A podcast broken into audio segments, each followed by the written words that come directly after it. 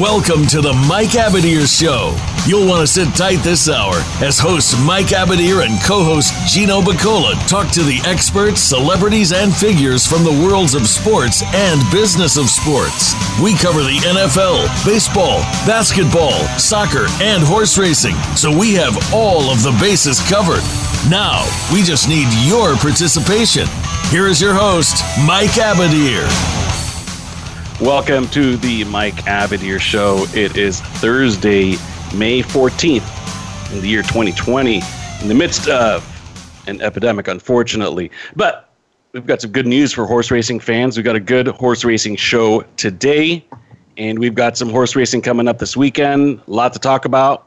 We're going to be joined at the top of the show by high percentage winning trainer Richard Baltas, who is of the Southern California District uh, Circuit uh, you know, as a pretty prevalent trainer here in Santa Anita, Del Mar, and he shipped out some horses to Oaklawn this year. So we'll ask him about that. We'll ask him about what it means for Santa Anita to finally be back open again. Um, a lot of people are excited about that. We'll also be joined by TVG's George Ortuzar. He is uh, known to many in the poker world, in the horse racing world, etc. So, um, Gino, we're going to be talking a lot of Santa Anita. Yeah. But what does it mean to you being like you live you've you grew up basically in, in Santa Anita's backyard.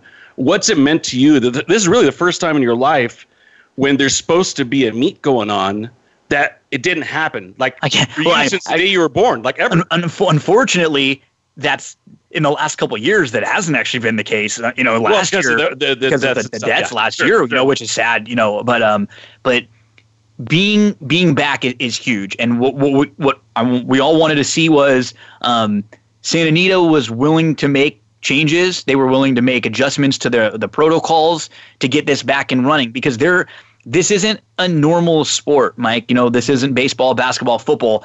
Every day, these horses are going to be getting cared for. They need to be fed. They need to be exercised. They need to be trained. So there's always going to have to be people there at the track. That's why the, the racetrack is so different than any other sport when you're comparing what's going on with the virus and the shutting down and and we've now unfortunately for Santa Anita, a couple other tracks were, were the ones that showed the template and said, hey, look, we're able to do things at these racetracks where um, they've, they've been able to operate safely. So as fans, that's I love what they've done. It stinks. It's been bad, I'm sure, for a lot of people that have been struggling business wise. And we're going to talk with our first guest, who I believe we have on the line. But uh, everybody's very excited. And I'll tell you, man, the, the, the gamblers are very excited too because um, we have huge fields and, and some really good racing to kick off this weekend. Yeah. And uh, I think anybody who's been stuck at home and, and, and probably sucked into maybe playing some races or some tracks that they normally wouldn't have played is really excited to have the big stage back at Santa Anita, West Coast. You know, uh, Gulfstream's been kind of the closest thing, maybe a little bit, you know, uh, Tampa right now. It was great when we had Oaklawn, but you know, I'm already fiending for getting some of these other tracks back. And it was welcome sight, by the way, to see Golden Gate back going again today. So that was good stuff there. And I know that that pick six uh, pool got pretty large. Maybe we could talk about that after the second break, or maybe chat a little bit with George. But like you mentioned, we've got our first guest on hold. That is Richard Baltas, trainer, big time winner, all levels, Santa Anita and beyond. Richard, good afternoon. Hey, Richard. On to the Mike and Gino. I'm doing good. I just had to get out of the car. Um, oh, no doing worries. well. Good. So, what's the, what's excitement right? level like for you that uh, you know we we're finally back up and running again, or at the eve of? Yeah, I mean, God, you know, we were we were shut down a while back, and um, actually, I was walking my horses to the paddock that morning. I mean, that afternoon, and then we got the word that we were shut down, and you know. Uh, I had an eight to five favorite in the first race, and you know, you just walk back to the barn, and you know, everything stopped, and uh, so we we were like, you know, we are out of work. The owners are getting a little bit upset, and you know, nobody can make any money, and um, yeah, it was it's it was tough, you know, and then thank God I had some horses that were already at Oaklawn Park. I got to run a few there, and uh, I'm just happy that we're back at uh, Santa Anita again, starting tomorrow. So, so just so that uh, some of our listeners, we got a lot of horse racing fans that listen, but we also have some football fans and, and just sports fans in general that may not know the ins and outs of horse racing. If you could just kind of walk us through what does a shutdown like this mean for an operation uh, of your size, and what you know, how does that change things on a daily basis when it's a waiting and a holding pattern? You don't know when they're going to race next. How does that affect your training of these horses? Yeah, well, you know what? Some of the owners uh, took they, they took their horses to the farms. They wanted to give them a rest because they didn't want to really pay the bills on them, and um, that's understandable. And you know, the horses still have to go through their daily routine. I mean, obviously the staff is the same. Uh, basically didn't lose any staff. I just uh, trained some horses a little bit lighter, maybe didn't work them as much, but they still they still went out to the track and trained. And you know, a couple of horses that maybe have been like, oh, should I give this horse a rest or not? I, I sent some of them to the farm. You know, so um, basically they're all ready to go. And we just got the word yesterday, even though we entered, we didn't have the word from the LA County that we were running, but we got the word last night. And, uh, so all the guesswork's over. We'll start up tomorrow and, and I think everybody's going to be happy. Um, any uh, specifics? I wanted to ask about a, a couple um, big horses uh, of yours, uh, in particular uh, Venetian Harbor, who took on Graded Stakes Company in the Fantasy last time out, and then uh, Taishan, who was in one of the Arkansas Derbies, who um, I was I was pretty high on and didn't really just didn't really show up that day. Um, how how have they come out of the their races from a few weeks ago, and, and do you have any kind of tentative plans? I know the schedule has been moving around so much. Any idea about where we might see them show up next? Yeah, uh, well, Venetian Harbor is back at Santa Anita. She came out of the race well. Um, just gave her like a week and a half off, two weeks off, just walking, and uh, she'll be going to the track next week, early next week. And uh, Taishan, I just gave him a little rest on the farm. Um, you know, he ran back a little bit quick off that allow uh, stakes when he ran third. He ran back in like two and a half weeks, three weeks, and um, he didn't get the best trip, but you know, he ran into a really tough horse in Nadal, and uh, he's fine. You know, he's always. I was thinking about turf for him, maybe because he's a twirling candy. I think he can run on both surfaces. Um, so he's just getting a little break as well. They're both healthy, and uh, I'm thinking Venetian. I'm not sure. I just got to talk to the clients, but you know, there's so many things that are up in the air. I mean, I would think the main objective would be to win a Grade One with her, and she's got a lot of natural speed. I think that's she she would really fit, I think, in the Acorn if they run that the one turn mile or the test. Yeah, seven eighths, another Grade One race. I mean, I think she'd be very tough to beat in those kind of kind of spots. I still think she can go, to, you know, a mile and an eighth, a mile and sixteenth, but the other day she went really, really quick. I think she went mm-hmm. 22, 45, 109. And, uh, you know, the other horse just ran a huge race. So actually, we still got a good number. We got like a eight, seven and a seven and a half or an eight on the rag. So, uh, you know, I think we're I think we're in good shape with her. Hey, Richard. Generally speaking, when you're talking about uh, you know a couple of months for for an entire barn, I remember a couple of years ago uh, hearing about some of like the East Coast tracks when they take the winter off you know, let's just even take like a smaller track like a Finger Lakes or something like that. Typically, they start off a lot of they card a lot of four and a half furlong races, anyways. But especially so early in the meet, so that the horses kind of kind of get their legs back underneath them. Do you kind of look for some of the shorter races? Uh, you know, when when there's been so much time off in between, or does that come into play for you as a trainer at all? Um, you know, what are your no. thoughts about that? No, not at all. I don't really think so with me because you know, I, I always try to train my horses to go a route of ground. And I don't know, a lot of people think that I'm more of a grass trainer than a dirt trainer. I don't really agree with that. But, um, you know, I think horses that run in short distances are horses that are short distance horses. Um, you know, you got horses that are sprinters and you got horses that are routers. And, you know, once they're fit, they're, they're either a sprinter or a router. I don't think you know, there's difference in training. Yeah, obviously when you train a sprinter, you don't, you don't gallop them as far and stuff like that. But um, that really doesn't make any difference. Right now, we're looking at two-year-olds starting. So yeah, obviously, the four and a half furlong races are going to come into play. The five eighths races are going to come into play. And, um, other than that, everything is uh, pretty good. Do you have some names, two-year-olds that we should look out for? Oh, who are you, who are you high on in your barn? Two, uh, two-year-olds. Well, I, I I just have some coming from Ocala this week. I have a half sister to gas station sushi. I bought a, mm. a half sister by Frosted, half sister to Iotapa. Um, so you've been seeing, uh, which uh, is nice, is that um, over the last couple years, like for you, as the numbers have gone off, it's definitely looked like the stock has absolutely raised for you, and you've been able to get a bit more numbers, more owners in, and probably just a better quality overall of horses. Yeah, I mean that's the whole idea is to get quality horses, and you know to be in the big races. And as you know, when the horses are worth so much more money when you're you know running in graded stakes and you always get offers. People always want the good horses, and the owners sometimes they can hit a home run, you know. So when you're running out here in California against Bob Baffert, you better have some good horses.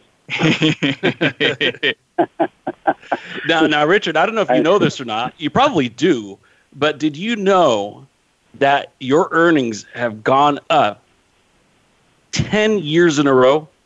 Every single year that's passed, you've made more than the prior year.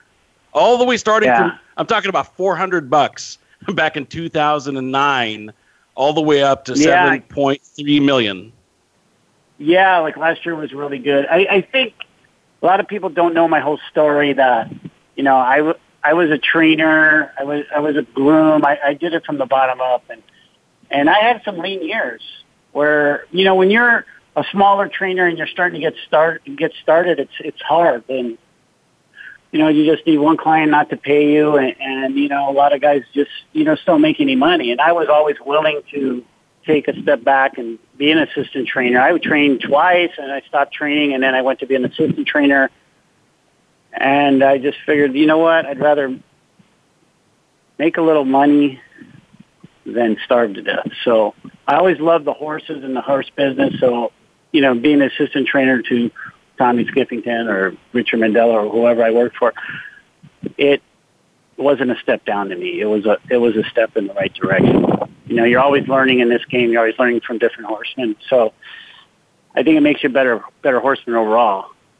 And uh, you know, when I came back out, I actually worked for Southern Equine for a while, and you know, this guy was paying me really good. And when I came back home to California, I was working for Barry Abrams as an assistant trainer, and I left Barry, and then things started taking off. I even started winning races, and everything just started happening. Little better horse, remember, like you said, you buy a little better horse every year. Do you remember like feeling at, at a point with, that there was like a turning point? I think because for me, with you and kind of watching how your career has grown, it felt like right around that Big Macher time when things started to really take off for you? Was was that like one of those horses maybe that that you think kind of helped really jumpstart things? Because that that felt like yeah, okay, we're really starting to see someone now on on the big scale who can get these horses ready and who can improve horses and who can play with the big boys. Yeah, uh, you know, Big Macher was a big turning point. He was a horse that um, brought a lot of attention, and it was, you know, he was a, the type of horse that you know, he went all the way to winning the Bing Crosby to going to Dubai World Cup, World uh, whatever, the Golden Shaheen. You know, and when you're in those kind of races, people notice you, and you know, you start getting more business. And it was a slow process, and um, just start buying horses from Europe, like Lady Prancealot. We bought for I don't know seventy thousand. She's grade one winner, and. uh yeah, it's just you got to do the right thing for the horse and take your time and and hopefully you you start getting better horses. Richard, uh, we only have time for a couple of quick questions. I'm going to ask you just as a horse racing fan that I assume that you are being in the business. What are your thoughts just about the delay in the Triple Crown races? You know, we've got the Kentucky Derby obviously slotted for the uh, Labor Day weekend, I believe, first weekend of September. Do you have any thoughts on what does that mean for a three-year-old's development between May and September?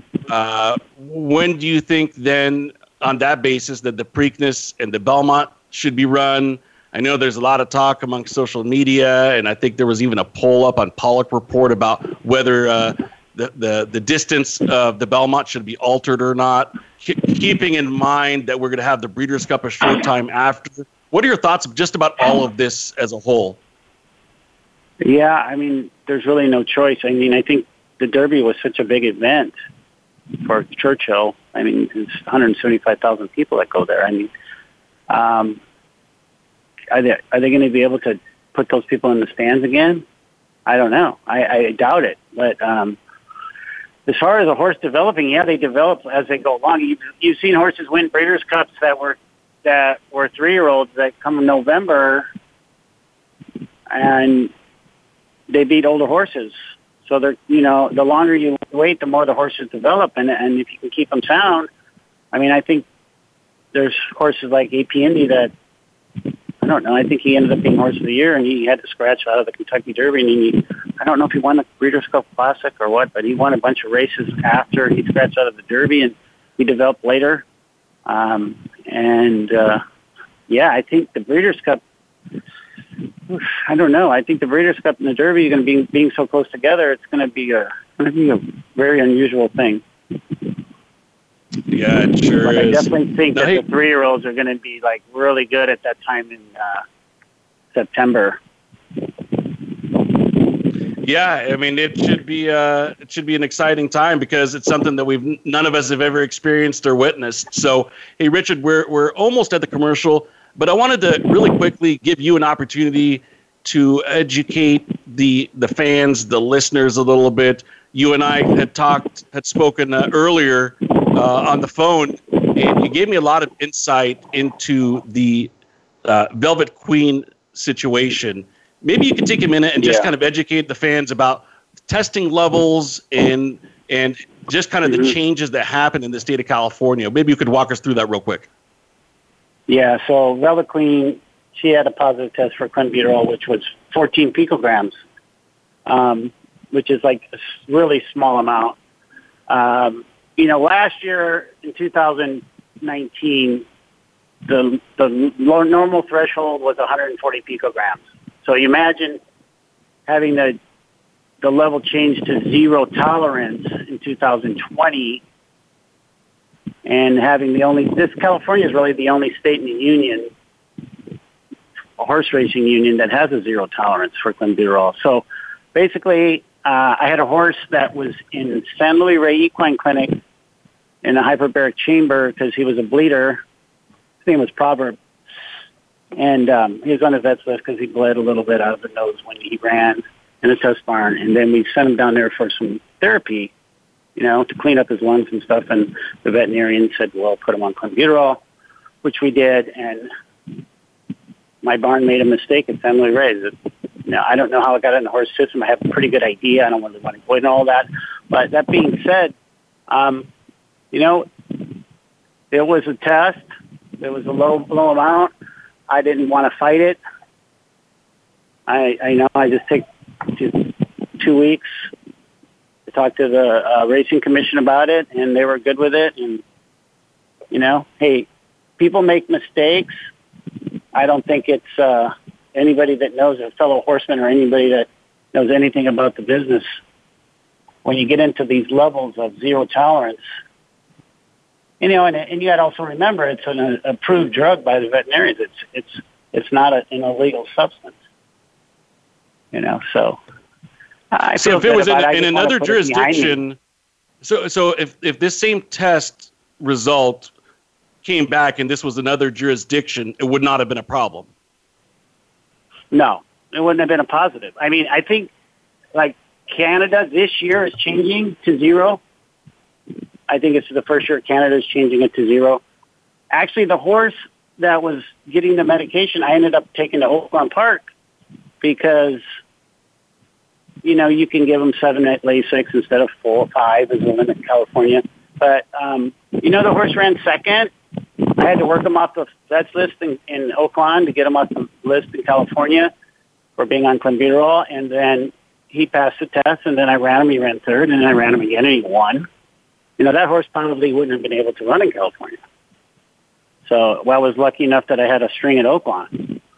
So that's what happened. You know, I was a little upset at my uh, assistant for making a, a mistake, but we put the proper protocols in, and uh, you know, it's it's it's something that you you live with. Nobody wants to have anything on the record, but you know, when you have a little mistake, you move on.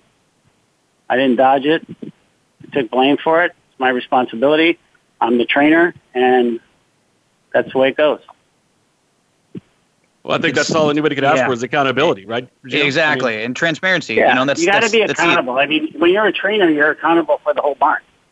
You know, and I, I think when you're using a substance that is legally subscribed by a veterinarian, and they cut the level to zero, hey, that's the rules. The rules are the rules. You got to abide by the rules. And if you make a small mistake, hey, they have rules in place for a reason. So you got to abide by the rules.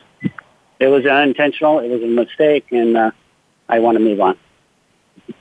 Awesome. Thank you for telling us that and appreciate you giving us all that information. That's great because we just see a positive out there. You never know any of the specifics. So it's great to hear that kind of thing. And uh, it just shows you that uh, we, we love this sport, but there are definitely some things that, that, that could be fixed moving forward. I think that would be a, a whole nother podcast for a different day, Richard.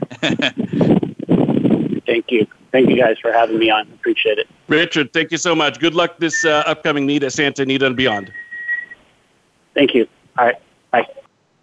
That's Richard Baltas, Santa Anita trainer. Very informative last uh, component of that interview there, Gino. Let's talk about it after this first commercial break. We'll be right back talking more horse racing, and we'll also have with us George Ortuzar.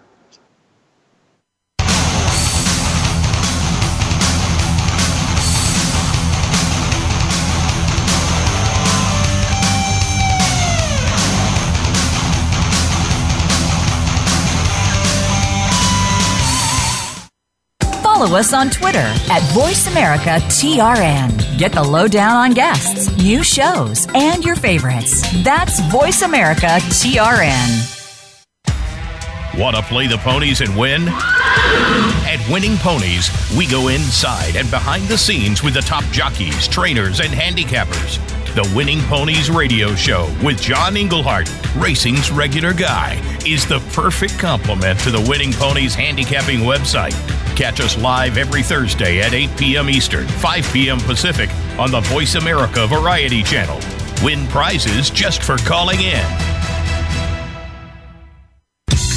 have we got a high energy, all access sports show for you. It's Outside the Huddle, starring Lemont Williams. Each week, join Lemont as he takes callers, discusses the week's top stories in the world of sports, and sits down with active and former players to discuss their transition from sports to business.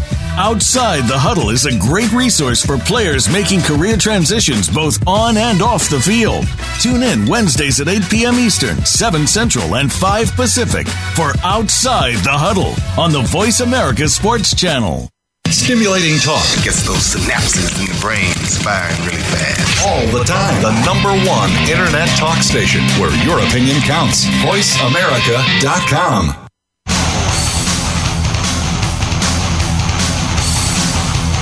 This is the Mike Abadir Show. If you want to call in today, we can be reached at 1 866 472 5788. That's 1 866 472 5788. Or send an email to Mike at the Mike MikeAbadirshow.com. Now, back to this week's program. Really good stuff there from uh, trainer Richard Baltas. And Mike, we're just going to go rapid fire into our next guest, right? I believe we have another one on the line. Why don't you introduce the main man? Yeah, we got George O on the line with us. George actually. Uh, hey, Georgie. He wanted to be on with us so badly. He called us uh, yesterday, twice, uh, once yesterday and once today. George, double the pleasure. How are you, buddy? hey, George. What's up, T? What's up, Mike? It's great to be on the show. And uh, man, I love listening to uh, your previous guests. You know, I've, I worked a lot of horses for him when I was a jockey agent. Just a wonderful trainer, and uh, I'm glad that uh, that we're back at work. Yeah, you know, what do you tell us about that? How long were you a jockey trainer, and and who were who are the uh, or, uh, jockey agent, excuse me, and who who are the the trainers that you kind of got a lot of your business from, or or you know did business with? Yeah, I was uh, I was a really mediocre jockey agent. I gotta tell you the truth. It was like not my forte, but uh, I had a great time doing it. Uh, I started in Fresno. I had like three jockeys uh, because you have a lot of jockeys up there, and you need to. And uh, then when I came back down here, you know, uh, I was helping. Actually, when Joel Rosario first started, me and Vic Stauffer were kind of like uh, co-agents. We're you know, we were helping them together, and that was spectacular. Uh, some of the, the uh, other jockeys I've had, you know, Saul Arias, and I had Danny Sorensen, and um, uh, you, you, you, again, not the uh, top top uh, jockeys, but you know, trainers like Doug O'Neill always gave me a chance. Doug O'Neill, Barry Abrams was just wonderful with me. Um, you know, somebody, uh, Melanie Collin was was really nice to me. John Sadler was super nice to me.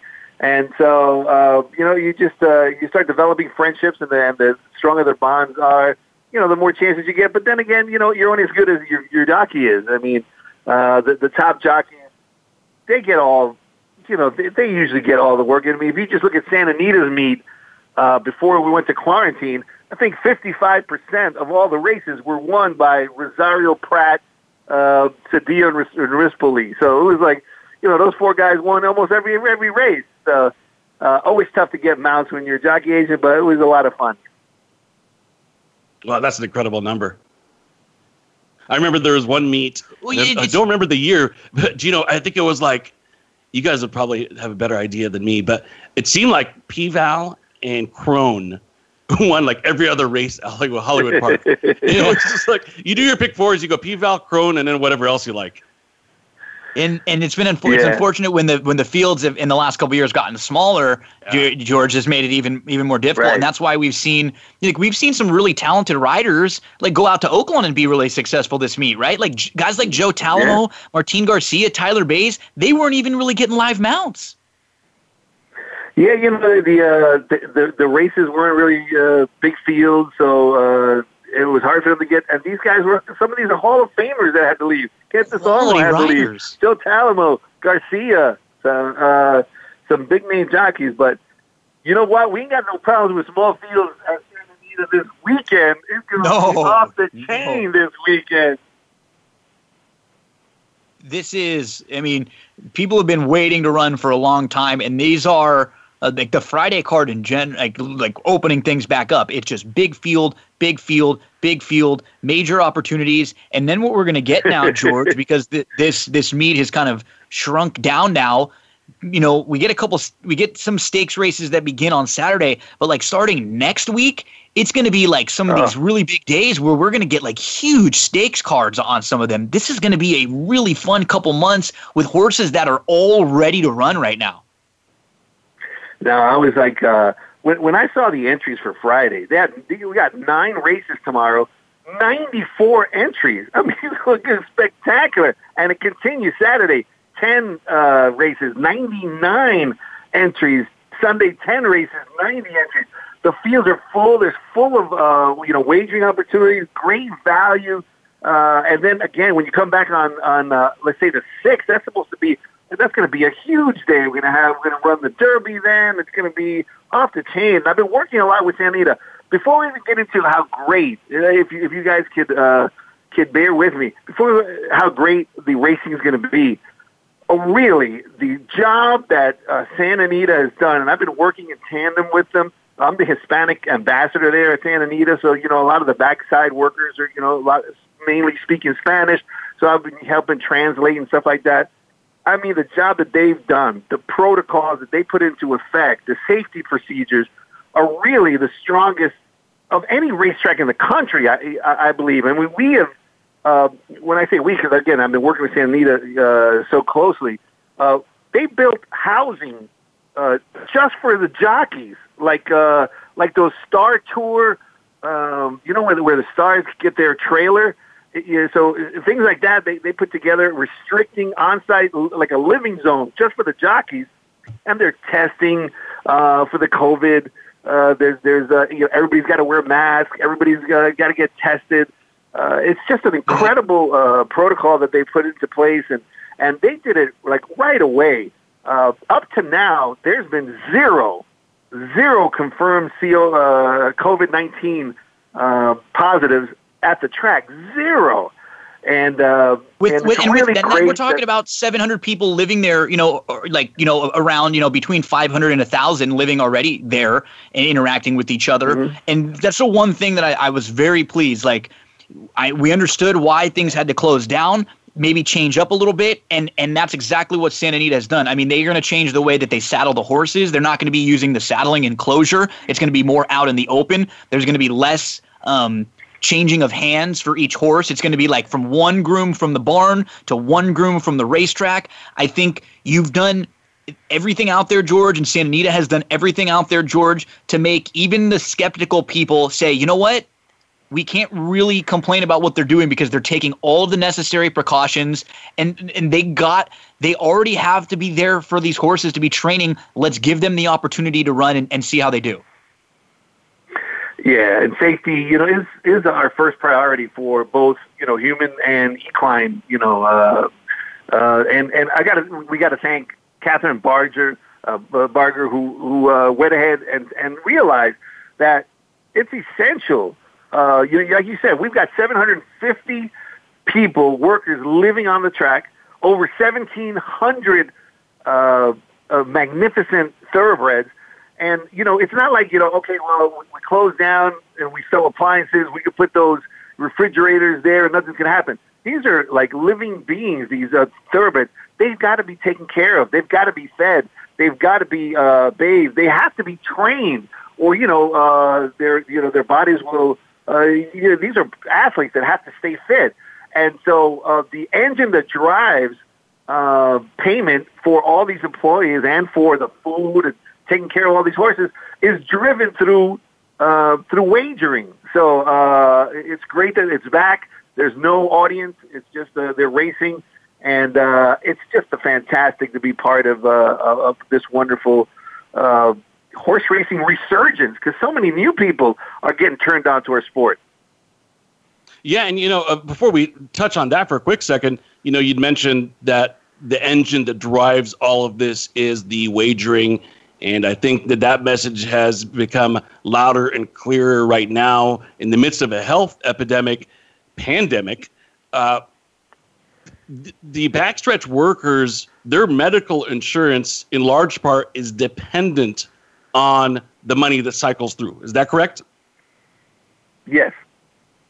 And so that's the last thing that you want is almost a thousand you know, uninsured uninsured people back there in the midst of this chaos. So I mean, it's actually it's yeah. actually w- w- would be uh, you know a, a, welfare issue. You know, it's a social issue. It, you know, it's almost like a small little town. Oh, it is. It is. No, it's not even almost. You know, they got the the food, they, they the restaurant back there, and they've got everything that they you know they need really right there, and and that's what I think George, and we've discussed this over the last couple months, that's what's put horse racing in such a different spot from some of the other sports, right? Because we can understand why in an enclosed gym, um, why they may not be playing basketball or you know football when there's a lot of players. You know, there's 22 players on the field right off the bat. But horse racing is different. Like it, it's a sport that um, the horses have to be getting out there, and they can actually do the social distancing and some of the the precautionary measures pretty well in horse racing. I think better than a lot of other sports could. Yeah, I mean, uh, like you said, it's like a you know, it's like a it's this community that runs itself, and and it's funny that that uh, your guest prior to me, his wife runs the kitchen at Santa Anita. So yeah. you know, so uh, uh, you know that's kind of uh, curious that uh, he was on, but you know the uh, California Thoroughbreds Horsemen's Foundation. They got clinics back there. There's always we're always testing everybody. Uh, it's just a uh, you know it, it's just wonderful. So hats off to like Aidan Butler from uh, from uh, the Stronach Group and, and and all the hard work they've done um, to make sure that uh, you know hopefully it'll stay zero forever. I mean hopefully you know, that's the goal. And uh, and again, safety is going to be uh, priority number one uh, at Santa Anita. Absolutely. I know you want to, or we want to delve into uh, some of the racing action for the weekend. but you'd mentioned about drawing in new fans, new players during this time period. I, I really hope that TVG and some of the other, uh, you know, advanced deposit wagering companies release some of the data. I'd be very curious. Perhaps maybe we'll see it eventually on Paulick Report or Blood Horse or, or DRF. How many new fans actually did come in, open accounts, and and actually uh, wager? I retweeted something that I saw the other day. I don't know if you guys remember a, uh, a NBA player. He played at U of A years back and uh, was on the Warriors and the Magic. Tom Tolbert. Tom Tolbert is uh, he was actually one of the original like Hall of Fame type callers on the Jim Rome show on the yeah. in the jungle years yeah. back. Great, great storyteller. He's a he's a co-host, uh, radio host up in Northern California. So uh, me being from up there, I've always listened to Tom Tolbert. I'll I'll still even patch into the app and listen to KNBR 680 up there, and he was just in, in an interview and just in casual in passing, he was like yeah, you know, because he's a big he he enjoys gambling on college football and stuff like that. So he's like, you know, I've mainly been passing my time uh, over these last couple months. I opened a TVG account and been betting the ponies. So I retweeted that out, and I was like, you know, I wonder how many people, how many people, whether it be athletes, retired athletes, people that are just in limbo, uh, have done the exact same thing. It's got to be a compelling yeah, number. I, I, uh, I would have to imagine it, Tom Tolbert, he's got like a goatee or something like that. That's like the bald yeah. guy, right? Yep. Yeah, he's uh, he's entertaining. Um, you know, look, with no sports really going on, we're on TVG, we're on NBC, we're on Fox. Uh, people are really, you know, getting the chance to look at it. I, when I go through Twitter, I mean, I'm on Twitter all the time. So many new people that said, "Hey, this is only like my second week ever betting the horses, and look, I hit the pick three they're excited about it, you know, and they're and uh, it's one of these. Uh, when I, uh, I used to entertain groups at Santa Anita, and the consensus of every group that I uh, spent the day with uh, was, I had no idea that this was this much fun. It was like everybody to a to a group was like, wow. I, I, you know, people get they just get intimidated. Horse racing and the and the racing form is like, oh my gosh, it's so intimidating. But when you finally experience it, it is it is just a joy. It's just a magnificent sport with magnificent animals. It's exciting, and uh, we've got a lot. Uh, we got a lot of work to do in the next few weeks, and and and and and uh, making sure that those people who are uh, looking at horse racing for the first time, that we try to keep them. That we want to you know be positive. That we don't want to you know uh, to t- turn them off in any way. This is a great time for us to shine in our sport, and we've got to do whatever we can uh, to be as inviting to new uh, fans as possible. Well, one of the best ways to do so is to uh, dole out some winners. You have uh, the, uh, the, time to be able to stay with us through this next commercial break, and we'll talk a little bit about sure, some of the weekend sure. cards. Okay, very good. Sure. We're talking to George Ortuzar from TVG, from Santa Anita, actor, you name it, man of many, many trade, poker as well. Stay with us. We'll continue our conversation with George O right after this.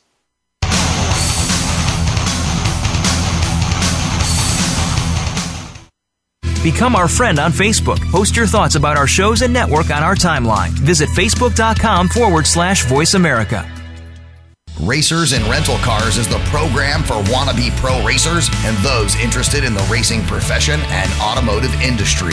Join hosts Cameron Foray and Don O'Neill as they take you behind the scenes with previews and review for race day. It's about the business as well as the fun. We've got the scoop, the guests, the discussion, and the WTF moments. All you need to do is bring your ears. Racers and Rental Cars heard every Saturday at 10 a.m. Pacific Time, 1 p.m. Eastern, right here on the Voice America Variety Channel. Sports continues to grow and evolve to ever increasing prominence in today's society. On All Around Sports, host John Inglesby will connect with the leading newsmakers from the sports world, including players, owners, and fellow sports journalists, discussing the top news and events that are relevant to sports today. John will also report from and offer his experience of the world's top sports events. Tune into All Around Sports with John Inglesby, Mondays at noon Eastern Time, 9 a.m. Pacific, on the Voice America Variety Variety Channel. Streaming live, the leader in Internet talk radio. VoiceAmerica.com.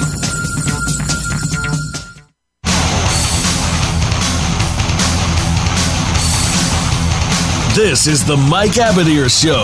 If you want to call in today, we can be reached at 1 866 472 5788. That's 1 866 472 5788. Or send an email to Mike at the MikeAbadirshow.com. Now, back to this week's program. Closing things out here with uh, Mike Abadir with George Ortuzar, and we're talking Santa Anita opening things back up.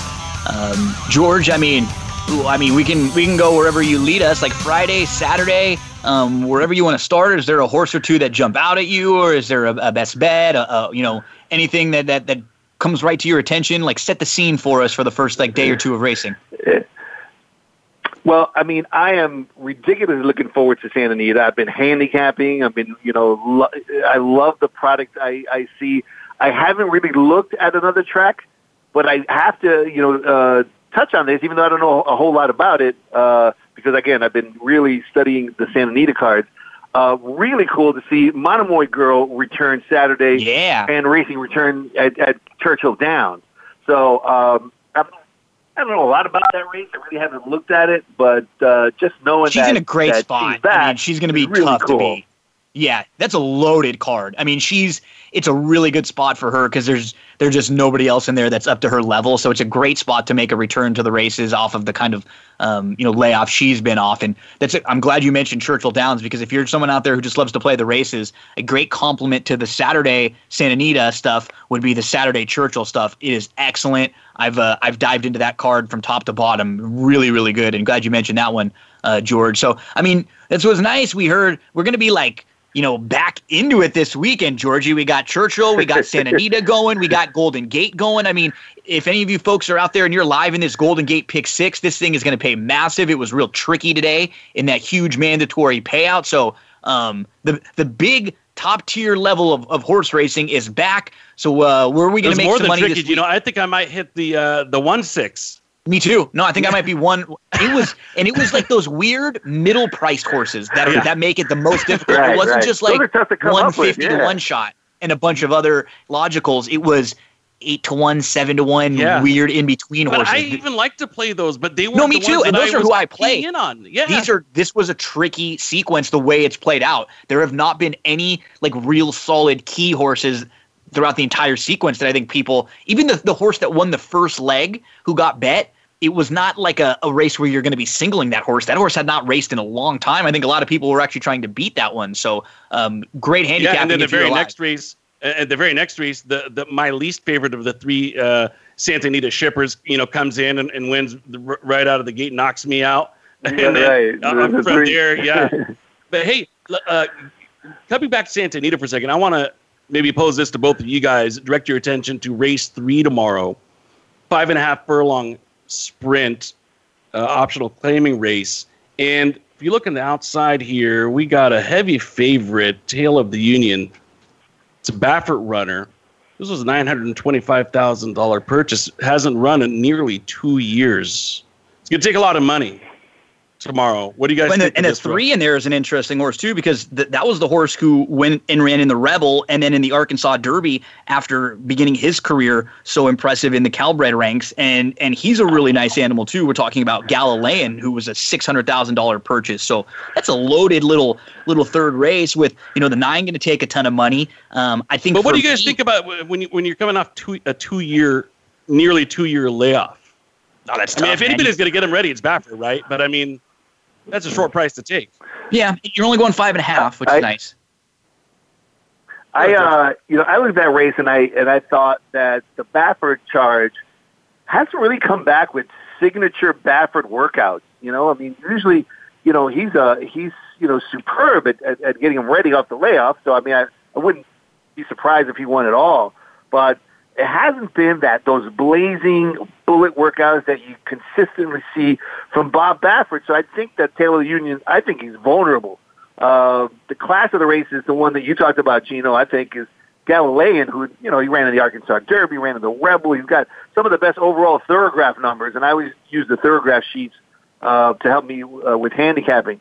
But the one I'm keying on is Matt Chew's horse, Silken Prince, who just ran a Thoro-Graph number that would destroy here. I mean, that was a spectacular race last time, and I've become really close friends with Matt Chew, uh, who I think is a wonderful trainer, and uh, and uh, he thinks this one's ready to fire as well. He's got the Vivian who knows him, uh, working, you know, for Matt Chew's style of workouts, working very well leading into this race. And, uh, you know, I w- I wouldn't uh, discount the chances of Silken Prince because I think that Taylor Union could be vulnerable. I just don't see those Bob Baffert, you know, bullet works uh, coming into him, and I think he might need a race. And uh, I, I think I even heard or read somewhere that Bob Baffert himself said he might need a race. So uh, I think maybe he he could be a bet against. But Galilean looks strong with Prat and John Sadler. Um, but give uh, give give a look to Silken Prince as well. So, yeah, that, if you're number one at six to one. Sorry, Gino, go ahead. No, I was going to say. So with your same approach, Georgie, I want to mention one more horse. If we're taking the hey, let's play against the nine approach, and maybe we're going to use a, we're going to play against right. of the Union, and we're going to use a few others in here. Give a look to the four, knee deep in snow. Okay, you look at his last two starts, and he was on the synthetic at turf at Turfway Park, I think you can very easily put a line right through those and say, you know what, maybe he just didn't like the synthetic, and he actually ran pretty well when he was uh, third in on um, in December at Turfway Park. So he comes back on January, doesn't run really well, and then he's sent to the bench for a while. What I like about him, if you look at that maiden special weight win at Churchill, we know that he can sit and get a nice trip he might be able to really work out a really good trip in here. Galilean's going to take money. Tale of the Union's going to take a lot of money. He, uh, maybe he just sits right behind them. And if Tale of the Union's a little short, if Galilean's a little short, if they battle, he might get the trip, maybe be able to even get a little bit of a head start on a horse like Silken Prince from the rail. So make sure to throw the, the four in along with your uh, with your one. And if you're using Galilean, if you're trying to beat Tale of the Union, knee deep in snow could offer you some real nice value. And Shelbe Shelbe Ruis's numbers are pretty strong super, super uh, for 90 plus days super away. Capable. Yeah. Yeah. She's good off the layoff. Super strong. And Reese has got live, you know, live uh, runners Friday, live runners Saturday. Um, they certainly look good. And uh, this one's never been here at Santa Anita, never run at Santa Anita. Mm-hmm. But the workout on May 8th was pretty good. So, uh, you know, certainly, uh, you know, that it's, it's, I think that one could certainly win. Look, certainly look good uh, breaking the maiden moving on in the card, what other races uh, jump out at you guys? Well, I mean, I I am going to probably use it as a single in many. I, I like doing multi race bets, and uh, Sadler's got a horse in the sixth that I think is is you know when you say okay, is there one single today? I mean, it's uh, I, I think it's Arden's Dream. Arden's Dream, to me, clearly the best runner in the world. Uh, has got I'm the best runner in the race. Sorry, not in the world in the race. uh, has got uh, has got some, uh, you know, some of the, by far the, the, the class of the race, the best thoroughbred numbers in the race. And last time he was in for a tag, he like he crushed by five. Um, so to me, Arden's Dream uh, is probably the, the most probable winner on the card that's probably a single in the late pick four, I think, too. Like, I looked at, to me, you're looking at that race, and maybe you can make a case for Oh Marvelous Me right next door, who's coming back to the dirt, and you're getting Prat to jump aboard. But it does look like the nine is a, is a real standout in here. This is a horse who just two starts back was beating optional 40s, and you're in for 25 just because they got nowhere to run. Some of these horses are going to be running right. in, in races that you look and you're like, maybe this is a little softer. Why are, is this a big drop? They, they just got to run now. you know, a lot of these barns are like, right, we, are right. just looking for places to put them. So that, that's probably a good horse to use, and maybe maybe you can get a single right out of the way in, in the late pick four. And I wouldn't dismiss yeah, uh, Serapio at Figueroa either. He's he's done a pretty nice job. Uh, no, no, no nice question. That that horse can uh, can run a little bit as well. The uh, and moving forward in the pick four, some of the other races are a little they're a little uh, more contentious. So even with Arden's Dream winning, I think uh, there's a possibility for a good payoff. In the in, you know in the ninth race, you got a bunch of uh, lightly raced uh, you know maidens, and they all look pretty good as well.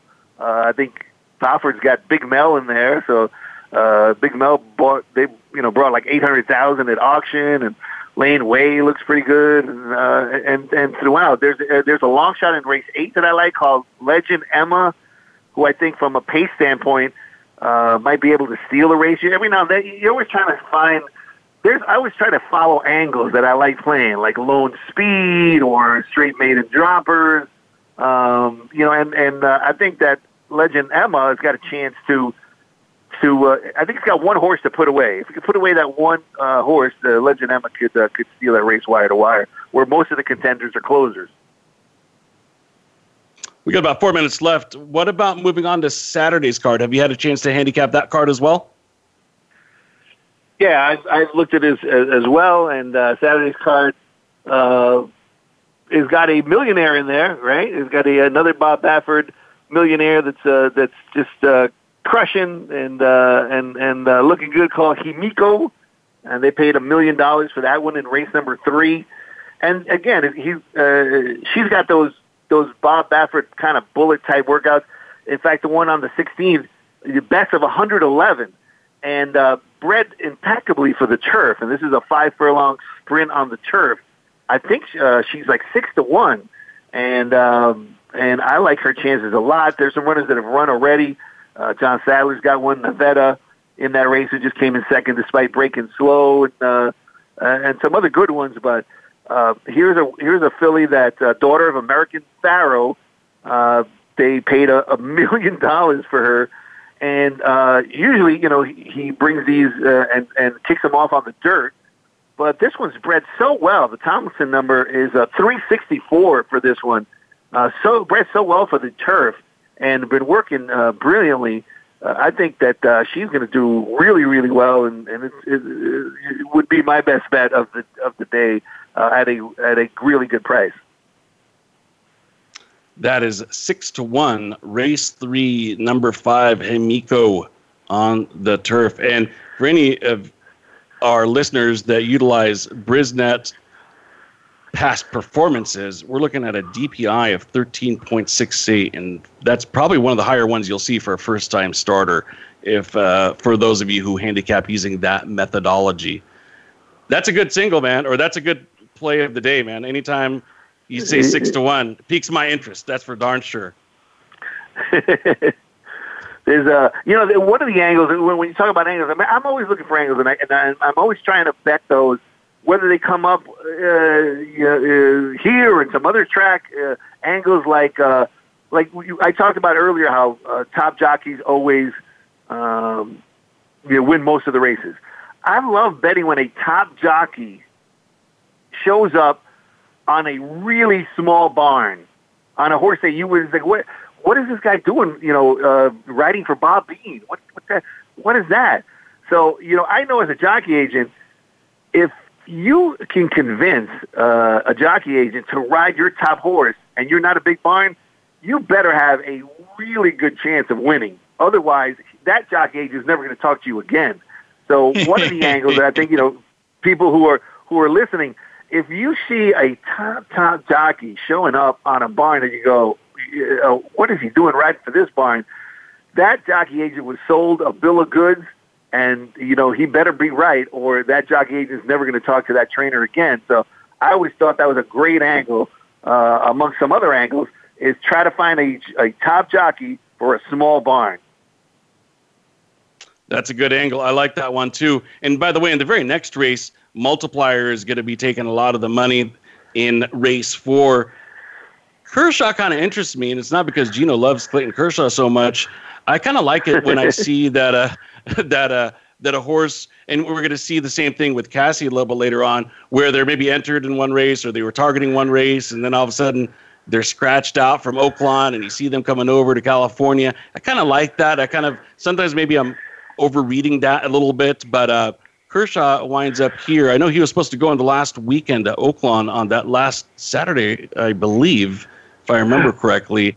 And uh, I, have been a big fan of what Abel Cedillo has done, and uh, Phil D'Amato is always a uh, sound uh, trainer when it comes to my money.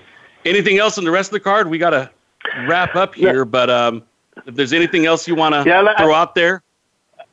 I like Kershaw. I like Kershaw better than Multiplier. I think Multiplier – I mean, almost upset at 33 to 1 in the, in the Santa Anita handicap. That was huge, but uh, uh, I, I think Kershaw's got the capability of, of running a faster race than Multiplier. So I, I, I like your angle, and maybe just didn't like Oaklawn Park, but that comeback race at Santa Anita, where uh, he crushed by three, that's way good enough to win this race. Oh, without a doubt. And that's all the time we have. So we will leave you then with that double race three, race four. It's a five, four cold double. George, man, thank you so much. We love having you. Time flies by. Unfortunately, ran out of time here. Thanks, but George. we'll have to grab you again and, and talk a little bit more Santa Anita once you get into the groove of things. Thank you for listening, everyone. We appreciate your listenership. Thank Stay you, guys. safe, be good, and we will see you guys same time, same place next week. Enjoy your sports weekend, everyone. Thanks for joining us this week for the Mike Abadir Show. Please tune in again next Thursday at 7 p.m. Eastern Time and 4 p.m. Pacific Time for another show with Mike and his co host, Gino Buccola, on the Voice America Variety Channel. Have a great week.